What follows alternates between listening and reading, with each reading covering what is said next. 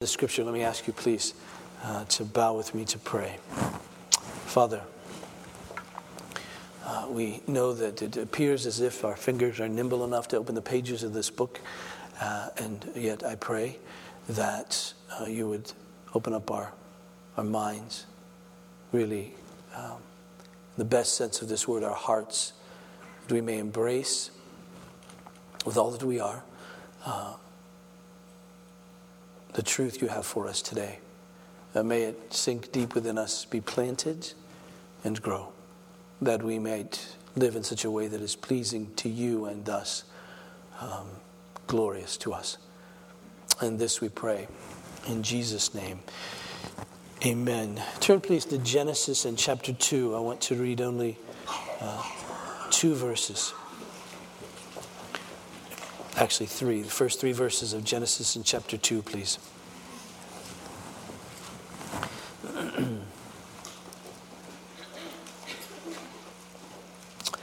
uh, hear the word of God. Thus the heavens and the earth were finished, and all the host of them. And on the seventh day, God finished his work that he had done, and he rested on the seventh day from all his work that he had done. So God blessed the seventh day and made it holy, because on it God rested from all his work that he had done uh, in creation. Now, uh, when we began this consideration of covenants, we started with what we refer to as the covenant of creation. For those of us who haven't been here uh, through all of this, and maybe your first Sunday, we're taking up this notion of covenant. We're, we're, we're, moving off this verse that, that others should be able to say along with me from Psalm 25, verse 14, that the friendship of the Lord is for those who fear him, and he makes known to them his covenant. That is, when God speaks friend to friend, that when God shares his heart, if we could put it that way, he does so for those who submit to him, who come to him in fear and reverence and awe, saying, You're God and I'm not. Teach me, tell me. And he says, I'll, I'll, I'll reveal to you as a friend to a friend. And when I do that, what you'll hear me speak of and what you'll understand is my covenant. Covenant is a word that defines relationship. And this covenant is the relationship that God has with his creation, most particularly, God has with us, most particularly, God has with his people. And so, so we're looking at covenant to understand more about God, to understand more of of who we are. Indeed, uh, as we run through the scripture, we find that the organizing principle seems to be covenant, these relationships that God makes and relationship. So we've been with this covenant of creation, and then we've fleshed out this, these notions of covenants of works, covenant of grace. We've found this covenant of work that works that God had with Adam it was probationary. It was this obedience. If you obey, you will live. If you disobey, then death will come. And even more than that, guilt and condemnation. And Adam, in this covenant relationship with God, stood for the whole human race. Thus, what he did, we did. Thus, we find ourselves now stricken because of the sin of Adam under guilt and condemnation and so forth. But God made a promise that one would come and defeat this evil one and reverse, that is, to redeem. And so then we see this play out as God makes covenant with Noah first, saying, I'll preserve the earth so that this can happen. The promise of Abraham with Abraham, saying that one will come from your seed that will bless all the nations of the, the, the all the families of the earth. And he's going to, through uh, Abraham, we see build a nation, make a nation, give him descendants, give him people, give him land, all of that. Uh, we see then this covenant of law with Moses, where the nation comes into being, where we begin to understand the heart of God and, and His law, what it takes to please Him, convicts us of sin. And then He shows also in the midst of that, by way of shadows, by way of, of symbols, by way of ceremony, that which it takes to live in His presence, that's which He will bring. We find David coming along in this covenant He makes with David, God does, that says one will come and rule. And then we find this one, Jesus, who comes in the new covenant as prophesied by the prophets who else would prophesy? And uh, so the new covenant comes, and in Jesus, and he's the one who, who fulfills all of this. He's one who comes as the last Adam to obey the covenant of works so that for all those in him, all those he represents, all those who will eventually believe in him, uh, he, he, brings for them life, uh, reverses that which was cursed by because of the sin of Adam. And we find too that this Jesus is the very one that came from the seed of Abraham to bless all the families of the earth, as he redeems from every tribe and tongue and people and nation. Uh, we find this very one who comes to obey the law of Moses, who fulfills everything that the law pointed to, most especially in its shadows and its ceremonies, such as the priesthood, the sacrifice, the temple, and all of that we find that he is the very king who will rule and reign, the very presence of the righteous rule of God on the face of the earth. This is our Lord Jesus, this very one who's come to fulfill all of that. So we, we see in the midst of that then uh, our relationship with God and his with us. And we began with this whole notion of creation, this covenant of creation. And while the word covenant isn't used in these opening chapter of Genesis, the, very, the, the, the essential elements of what a covenant is and relationship one to another seem to exist here. And so it's been known as the covenant if you will, the covenant of creation. We find that the parties involved in this covenant, God and His creation, are identified. The maker of the covenant is identified, that is God Himself. We come to know who He is. He is the creator, thus, He is the author of all that is, thus, He has authority over all that is. And as the maker of the covenant, we understand that His relationship with all of His creation is that He is the one who, who, who's made it, thus, He's the one who defines everything. So he makes the sun to do a particular thing, the moon to do a particular thing. He makes plants and animals and, and human beings, all defined by him. And he defines their, their, who they are because he is the creator. And so we understand in the midst of this covenant, God is the maker, he's the definer of every element in his creation, most particularly uh, human beings.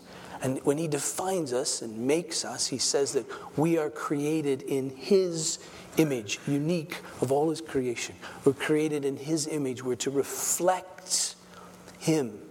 And thus, he gives us stipulations in the midst of this covenant he says that you are to take dominion over the earth. And, and, and, dominion is taken in the context of, of working this garden as he lays out for Adam. You're to fill the earth, he says, and through the union of a husband and wife, that, that, then, then children are to come and people are to come out of that union, which is to fill the earth.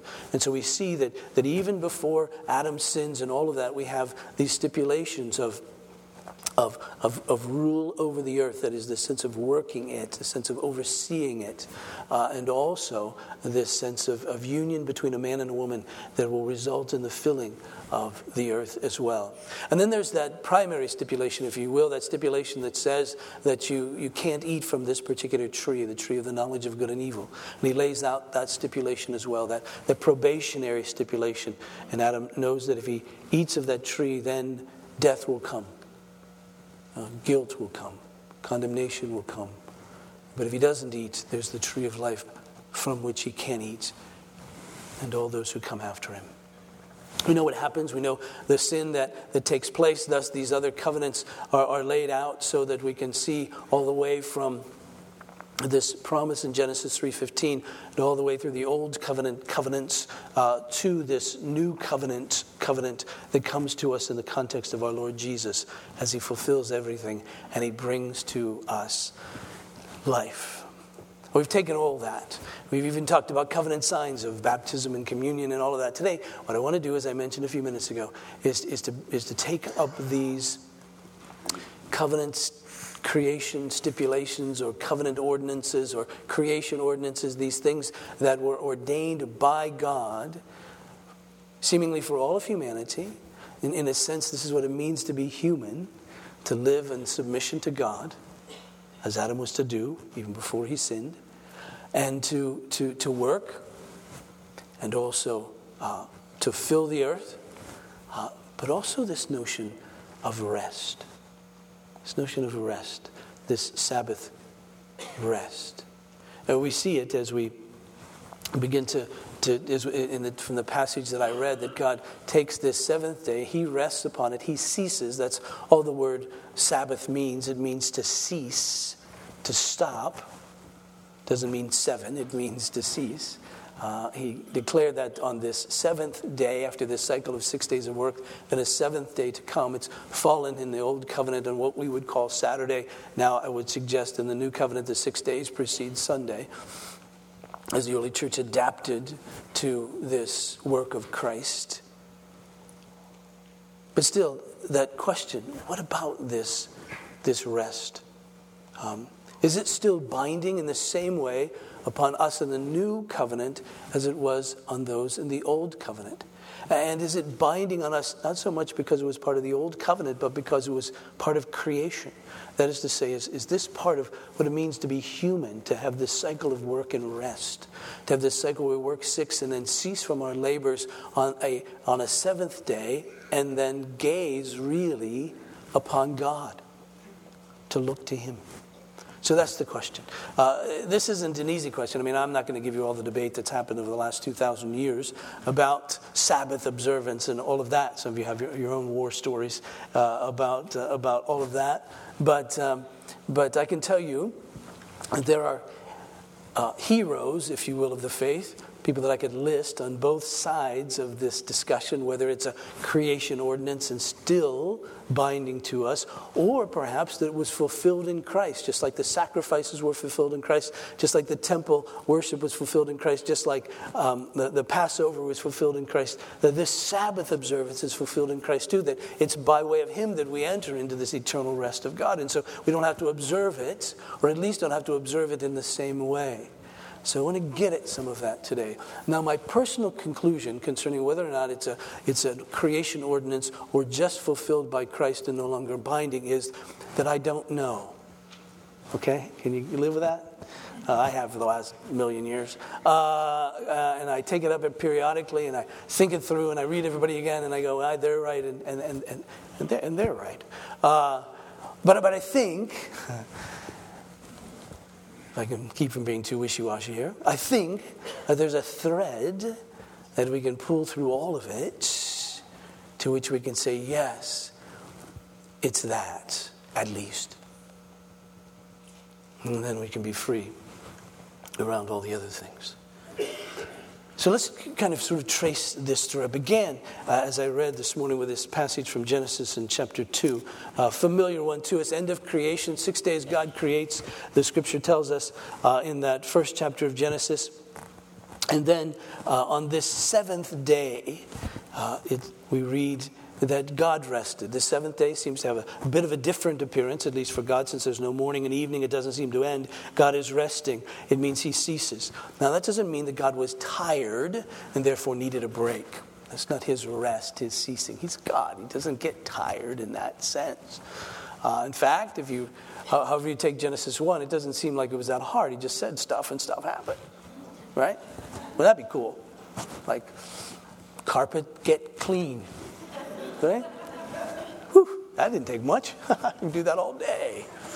Um, but uh, so it isn't when he ceases, he ceased from something. That is, he stopped creating. He ceased, if you will, in the same way, ceased from his, all his work that he had done in creation. We know that he continues to be active. Jesus said, on the Sabbath that I am working and my Father is working, meaning he, he's active right now. He sees from creation, from creating, but, but, he, but he's active. And we, we know that even at this point, all of redemptive history is still to come. And so, all of history that God will work out and sustain and all of that, he, he's still going to be active, involved in it, but he's ceasing on this particular day. And he, and he says, as the creation is done, and the creation is very good, that he, he, he, he, he hallows or makes holy set apart this particular, this particular day.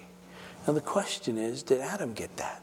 In other words, was this a cycle of work and rest for Adam? Was this a cycle of six days working, one day rest? And on that day of rest, then to, to stop what he was doing in his own labors, because he would indeed work, he would work the garden. Unlike God, Adam would get tired even before the fall. He needed food to sustain him. He got hungry. Uh, and so he is a human being, and as a human being, uh, uh, he would need food and he would need rest and all of that, just like any other human being would, even before sin. Sin didn't come, uh, and the result of sin just simply making us tired.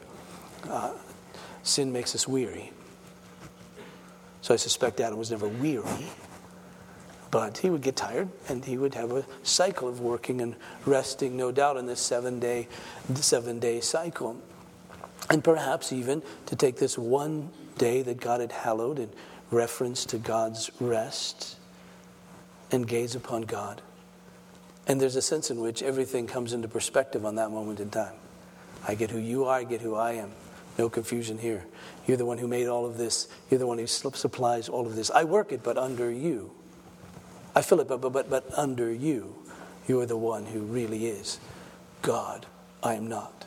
Now, before sin, that wouldn't necessarily have been a temptation like it is to you and me, but, but there's a sense in which, as Adam created in the image of God, following the pattern of, of God's creative week, and to work and to rest, to work and to rest.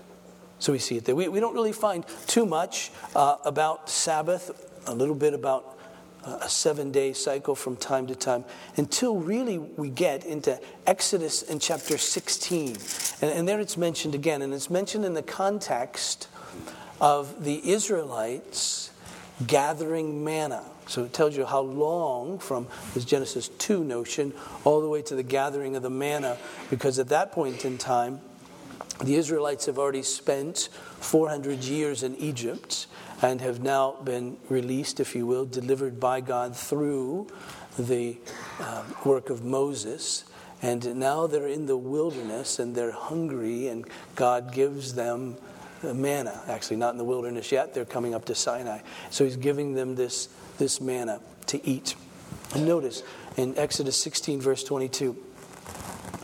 Uh, the instruction for gathering manna was that on the sixth day, you gathered twice as much. Now, why would you do that? Unless there was in their heads, unless there was some tradition, unless they had some knowledge of a seventh day that was different than all the others, a seventh day upon which they ought to rest. No doubt they didn't find much sympathy amongst their Egyptian uh, slave masters about not working that seventh day. I don't think they got away with, hey, we're Israelites, we don't work today. Uh, I think the whips would happen at that point in time. Verse 22 of Exodus 16.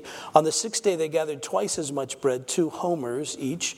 Uh, and when all the leaders of the congregation came and told Moses, he said to them, This is what the Lord has commanded. Tomorrow is a day of solemn rest, a holy, set apart Sabbath ceasing to the Lord. And so this isn't just for you, but there's a sense in which this shows something about you and God. You're to stop uh, your, your gathering, not gather on that day, and to rest. And it's a solemn rest that is a consecrated rest, that is a rest then that looks, that gazes upon, that looks to uh, God. And then he gives them instructions. And then in verse uh, uh, 24. So they laid it aside till the morning, as Moses commanded them, and, didn't, and it did not stink, and there were no worms in it. We're a little worried about that. Verse 25 Moses said, Eat it today, for today it's, it is, it, today is a Sabbath to the Lord.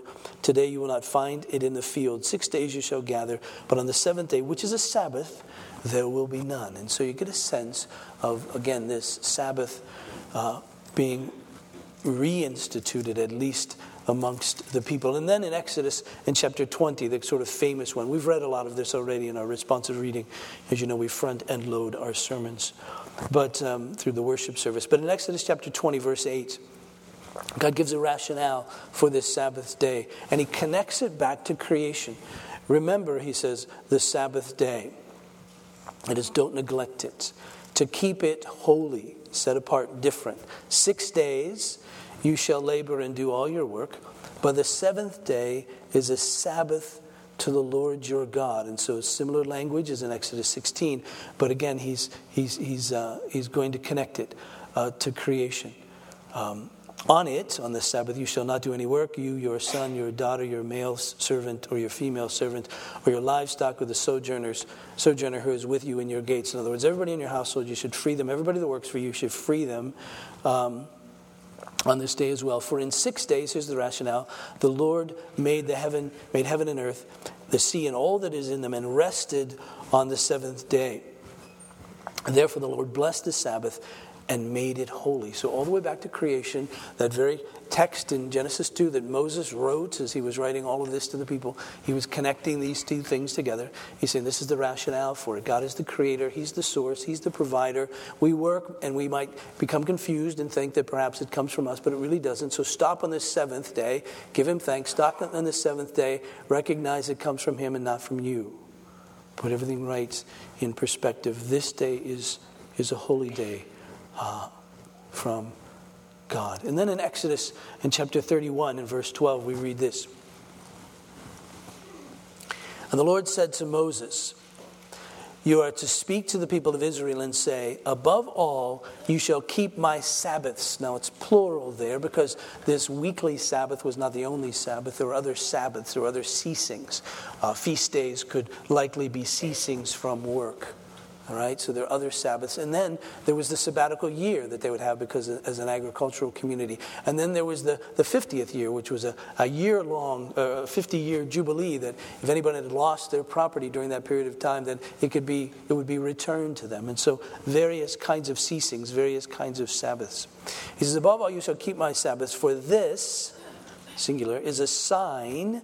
So it points to something, these Sabbaths including the weekly one, a sign between me and you throughout your generations, that you may know that I, the Lord, sanctify you. And he says, Listen, you are my people.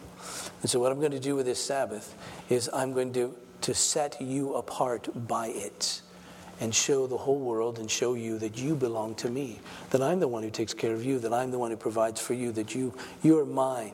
You work six days, but I'm giving you a day off. And on this seventh day, you are to gaze upon me because I'm the one who makes you different. I'm the one who makes you holy. You belong to me. And then notice, notice how serious this is. He says, You shall keep the Sabbath because it is holy for you. Everyone who profanes it shall be put to death. Whoever does any work on it, that soul shall be cut off from among his people. Six days shall work be done, but the seventh day is a Sabbath of solemn rest. We've seen that before. Holy to the Lord. Same language as before that we saw in Exodus 16. Whoever does any work on the Sabbath day shall be put to death. You go, wow. Whew, that's a little serious. Uh, well, yes. Because this is the covenant that God has made that you are my people. And this day I set apart, you as holy unto me, this day holy. If you break it, what you're essentially saying when you break the Sabbath is you're saying, God, I don't really trust you. God, I don't really believe you. God, God, you're really not worth it. God, God, God, I don't think you're the provider. I think I need to do this. And while that doesn't seem so, oh, serious to us, that's really serious to God. In fact, it's not any less serious than for a person to stand in the very presence of God and say, I don't need the righteousness of Jesus. I can do it myself. How serious is that? For someone in this covenant to work on the Sabbath is to say, God, I really don't think you can provide for me.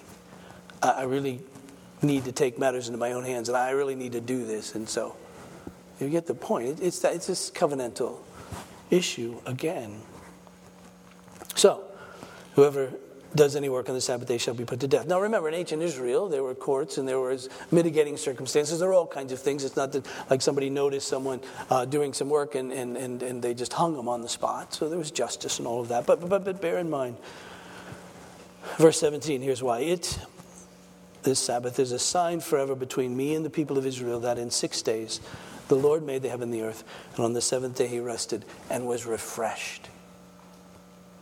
He says, Now listen, this is for you so that you may be refreshed. So, so I want you to cease. Sign of trust. You'll be refreshed. You, in a sense, God is saying, you really need this. And on these Sabbaths, too, there would be gatherings. In Leviticus in chapter 23, we read this of the Sabbath days, most especially um, this weekly Sabbath.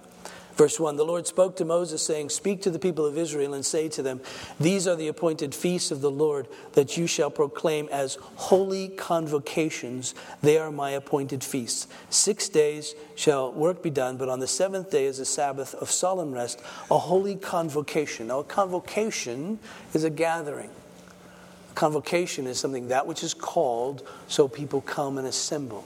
And so you see on this Sabbath day, unto the Lord, they ceased from work, called to gather. We see this most especially in the days of Jesus, in the, in the synagogue system, if you will, where Jews were, were dispersed and they weren't in Jerusalem. And, and so synagogues would crop up all over the place so that Israelites could, on the Sabbath, gather. And so they would gather on the Sabbath, the holy convocation, cease from their work unable to make sacrifices and all that because they weren't close to the temple. But they could cease from their work and they would come to pray and they would come to read the scripture. Remember Jesus in Luke chapter 4? It was a Sabbath day. He was in the synagogue. And what did he do? He took the scroll and he read it. Why? Because it was common for people to take the scroll and to read it. And he was there, so he took the scroll and he read it. He freaked them out by what he read and what he said, but that was just Jesus. And, uh, uh, but, but it happened, point is, on this convocation day, on this Sabbath. So, so you, I, I, trust you're getting a, a, sense of what all this looks like and why it is, in fact, uh, important in ancient Israel.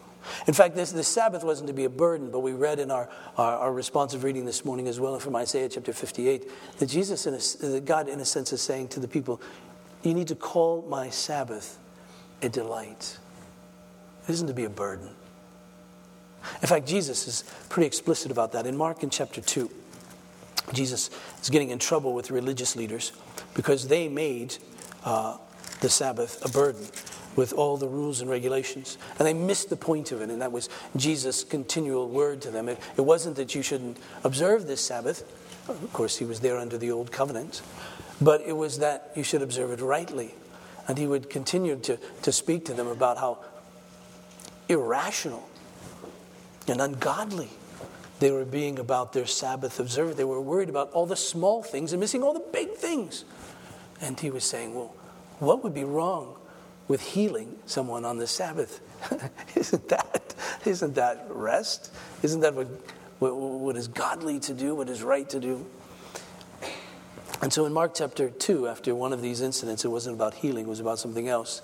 In Mark chapter 2, verse 27, Jesus said to them, The Sabbath was made for man, not man for the Sabbath. In other words, God provides this for you because you need this as human beings. This is something you need.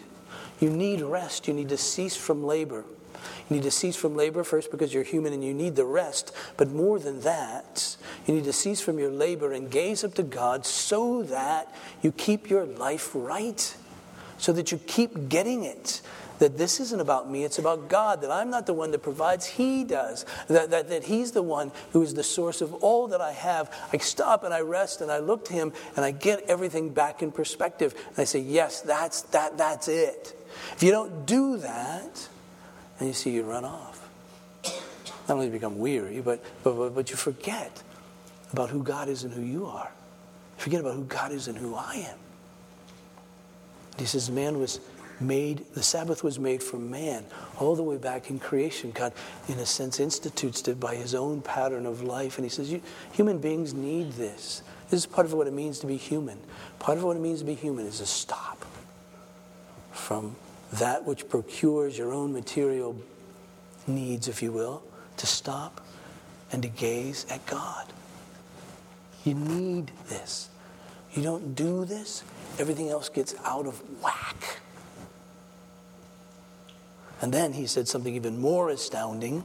He said, So the Son of Man, referring to himself, is Lord even of the Sabbath.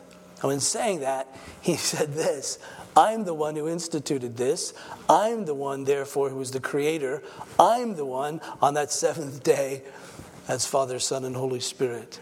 I'm the one in God, as God, who sanctified this day.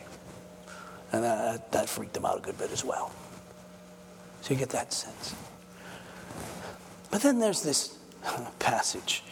I'm not going to twist your minds too much, but there's this passage in Colossians in chapter 2, verse 16. Almost done with this sort of review, and then we'll get to some things. Colossians chapter 2, verse 16, where the apostle writes, and he's writing to the church in Colossae, and they're getting hung up over all kinds of, of, of, rules and regulations, getting hung up about what it really means to follow Christ. And, and the, the, the, the there's some false teachers, no doubt, in Colossae who are laying out that, yes, Jesus is good, uh, but, but not all sufficient. There are these other things as well. And it happened very often in the early church, happens still in, in, in the church today. And so Paul was laying out the sufficiency, really, of Christ. Therefore, verse 16, let no one pass judgment on you in questions of food and drink, perhaps referring back to the food laws in the in the Mosaic covenant, the old covenant, saying those were fulfilled in Christ. You don't have to worry about those anymore. You don't have to, to, to, to, to satisfy those. Or with regard to a festival, could have been some of the feasts of the Old Testament, or a new moon, certainly a festival in the Old Covenant, or a Sabbath. These are a shadow of the things to come, but the substance belongs to Christ. In other words, all these things have been fulfilled in Christ. So trust Him. He's the substance of all of this. And so the question that some have raised over the years is well, maybe that means we no longer need to worry about this whole Sabbath rest thing uh, because it's fulfilled in Jesus. Uh, now, the author of Hebrews plays on that as well. In Hebrews in chapter 4, for instance, verse, no, verse uh, chapter 3, verse 16. The author of Hebrews writes, For who were those who heard and yet rebelled? Was it not all those who left Egypt led by Moses? Here, the author of Hebrews is saying, Listen, have all these people who, who, who, who left Egypt led by Moses, and yet they, they never got to enter into the promised land. And with whom was he provoked for 40 years? Was it not with those who sinned, whose bodies fell in the wilderness, and to whom did he swear that they would never enter his rest? But those who were disobedient. So we see that they were unable to enter because of unbelief. Therefore, while the promise of entering his rest still stands, let us fear lest any of you should seem to have failed to reach it. For good news came to us, justice to them. But the message they heard did not benefit them because they were not united by faith with those who listened. For we have believed, for we who have believed enter that rest. As he said, As I swore in my wrath, thou shalt not enter my rest. Although his works were finished from the foundation of the world, for he has somewhere spoken on the seventh day in this way, and God rested on the seventh day from all his works. And again in this passage, he said, They shall not enter my rest. Since therefore it remains for some to enter it, and those who formerly received the good news failed to enter because of disobedience, again he appoints a certain day. Today, he says, if you hear his voice, do not harden your hearts. For if Joshua had given them rest, God would not have spoken of another day later on. So then there remains a Sabbath rest for the people of God. For whoever has entered God's rest has also rested from his works as God did from his. In other words, there's a sense in which the Sabbath reflects the work of Christ. There's a sense in which the Sabbath says to cease from striving because Christ has done it. So there's that piece as well in all of this. And there's a sense in which we enter into that rest as we trust in Him. But yet, there's a sense in which that rest is still to come. For he says here, so then, verse 9, there remains a Sabbath rest for the people of God. So, what do we do with all of this? Well, the early church and our early church fathers, early church, I mean that which we find in the book of Acts and that which we find throughout the scripture, seems clearly not to have struggled with any of this, particularly.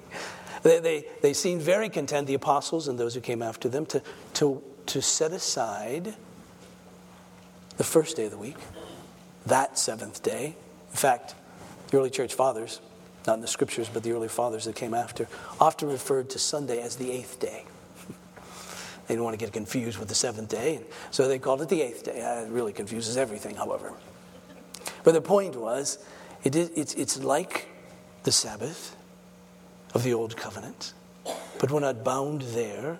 It's this real freedom, this real deliverance, this recreation that happens by way of the resurrection of Jesus.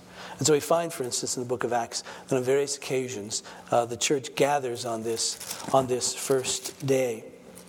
For instance, in Acts chapter 20, verse 7, on the first day of the week when we were gathered together to break bread, Paul talked with them, intending to depart on the next day, and he prolonged his speech. Well, he preached longer than me, is all that says. Um, and so, I know it surprises you, uh, but uh, he preached all night. So there you go. Uh, but on this, on this, on this on this, on this first day of the week. Why that? Because that was the day that Jesus resurrected. He, he showed himself on that first Sunday. He showed himself the next week on the next Sunday. And so it became for the, the, the, the early church, yes, this is the day we'll gather. I read during our, our, our offering time that the church gathered uh, on that first day of the week. They would accumulate their, their gift on that day, their giving on that day, on the first day of the week. And so they would come. The question is, in what sense is this related to this perhaps ordinance at creation. What should we do? Now, of course, in the history of the church, there's been all kinds of do's and don'ts, all kinds of lists of things you can do and can't do on the Sabbath. I'm not going to give you one of those. If you can't figure that out, I can't help you. Uh, and so, but with the principle here, and I would say what everyone has pulled through all of the history from Old Covenant to New all from the Old Testament to the New Testament, all from creation to the fall throughout the Old Testament covenants through the New Covenant in Jesus. What, what we find in the whole history of the church, no matter how we come down on the technicalities, is that people have always said, Christians have always said, the apostles seem to agree with this as well, that this Sunday, this one day, we should have a holy convocation. We should stop. We should cease and we should gaze upon the Lord and we should worship together.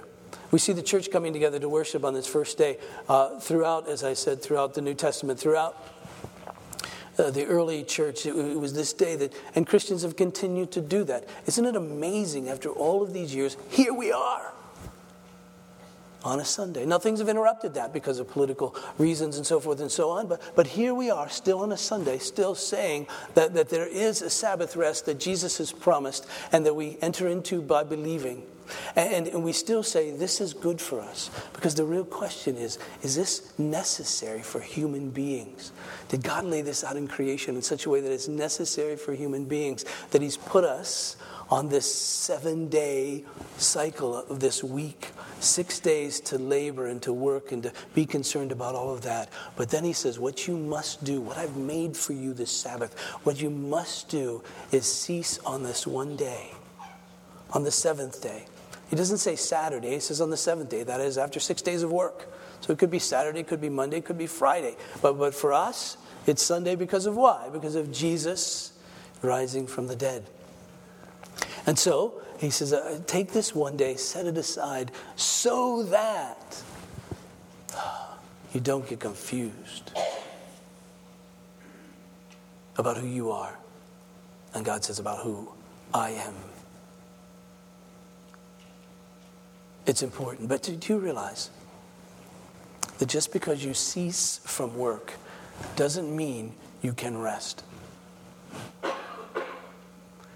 The only way you can really rest when you cease from work is if you trust that you're provided for.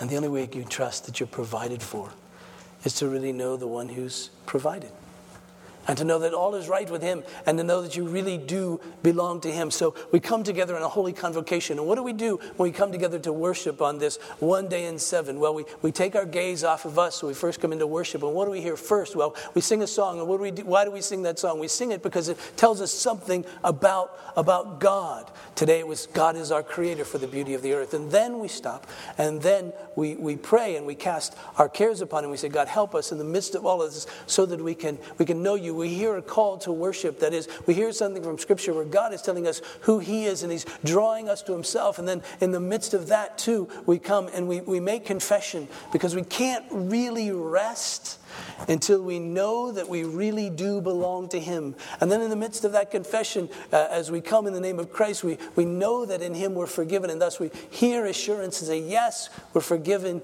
in Him.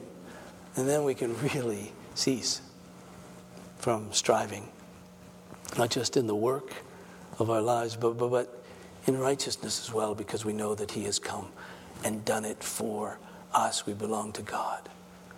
And then we give Him thanks. We worship, we praise, singing. We make profession of faith. We say, We believe this so that we can cease, so that we can rest. And then we hear from Him. And then in our hearing of Him, He confirms to us who He is and who we are and how it is that we're to live and how He is essentially with us. We receive at His table to know His very presence. We hear His benediction. And He says, I go with you. You're blessed. Whew. That's why we do it in the morning, by the way. Why waste the rest of the day worrying about all that? So we do it in the morning. So when we do it in the morning, so it sets, you see, it sets the day. Now, you see, the danger for us in our culture is not simply the fact that we might work away this day out of a lack of trust in God. Now, sometimes you have to. There are needs of necessity, and there are other kinds of things, and, and not everybody has an employer that's, that's sympathetic to all of this. And so I understand those tensions and those difficulties and all of that. But it really may not be work that's our biggest enemy to worship. It might be leisure in our culture. That's probably bigger. It's that morning cup of coffee and newspaper, whether it's electronic or paper, however it is for you, and oh, I need this. Wow, do you? Would God really say that, that, that, that, that it's really best for you? What will refresh you is to come in a holy convocation and worship if that really weren't true? Is that run that important? Is that golf that important? Is that game that important? Would God really say to us, that I'm going to harm your children by having worship on Sunday so they'll miss football games or baseball games or tennis matches or whatever they're into on that time. Can't you set apart this time so that? Well, would it really be harmful for us? Is it really harm? No, no. He says it isn't that at all. This is for your blessing. Jesus said, I made this. I made this for you. You need this. Wouldn't it be wonderful if everybody in the world, believer or not, set apart one day to cease and to gaze upon God. Do you realize that you couldn't rest unless you would trust? Do you realize you couldn't rest in His presence when you really understood He was who He was until things were right with Him? So God said, This is, this is what it means to really live that's what it really means to be human. You need to cease and gaze. It's most certainly true for us as believers in Christ, in covenant with Jesus. It's most important for us. You remember the author of Hebrews said that we should not forsake the assembly of ourselves together. Why did he say that? He said because we need to encourage one another as long as it's called today. Why did he say that? He said that because he knows that's what we need. He knows this isn't an individual thing, it's a group thing. We all must come together. And so he said, Don't forsake this. This is really, really, really important. Well, sometimes it doesn't seem that much, uh, that important. It's, but that's the deal, isn't it? It's this long obedience in the same direction. It's this long trust. It's to say, no, this is true. This is what I'll do. In fact, where else but here can you hear the one who can really deliver say, Come to me, all you who are weary and burdened, and I'll give you rest. You don't hear that anywhere but here. And Jesus can deliver that because in the night that he was betrayed, he took bread and after giving thanks, he, he broke it and he gave it to his disciples and he said, This is my body which is given for you. Do this in remembrance of me. And in the same way, he took the cup after giving thanks. He gave this to his disciples and he said, This cup is the new covenant in my blood shed for many for the forgiveness of sins. Do this in remembrance of me. He says, For as often as you eat of this cup and eat of this bread and drink of this cup, the apostle says, You proclaim the Lord's death until he comes. Proclaim it to whom? proclaim it to us. And why do we need to hear it? See it, feel it, smell it, taste it. So we don't forget. Because you see, this is the very foundation of our ceasing and our trusting. Let's pray, Father. God, I pray for me, for us, that we would be able to rest in you. To cease from our labors because we trust that you're the provider, to cease from our striving, knowing that Jesus is the righteous one and righteous for us. That we know that you provide our material needs, we know that you supply our righteousness. We know that we need that message weekly because of how you've made us to be. And so here we are. We pray that you would fulfill that. That as we come to this table, Lord Jesus, we'll meet with you. As we come to this table, we'll hear the proclamation so that we know that all is right with you, that we're forgiven our sins, we stand righteous before you, that we depend upon you, that you will provide and protect. So, Father, I pray that you would set apart this bread and this juice in such a way that we would feel the message, smell the message, taste the message, know that Christ is here with us because of what he has done, that we belong to you. This we pray. In Jesus' name, amen. I remind you, this table is not the table of grace of Evangelical Presbyterian Church, it's the table of the Lord. He invites to it all those who understand that apart from Him there is no rest. Understand that they're sinners in the sight of God without hope except in His sovereign mercy. Understand that there is salvation, that is, there is acceptance by God, forgiveness of sins for all those who come to Jesus and believe in Him as He's offered to us in the gospel as the Savior of sinners and who desire to live in such a way that is pleasing to Him. That's true for you. Uh, please come. This section can come down, these two down this aisle to my left, two sections down the aisle to my right. Take a piece of bread, dip it in the cup, and remind yourself that Jesus has made rest for you. Please come.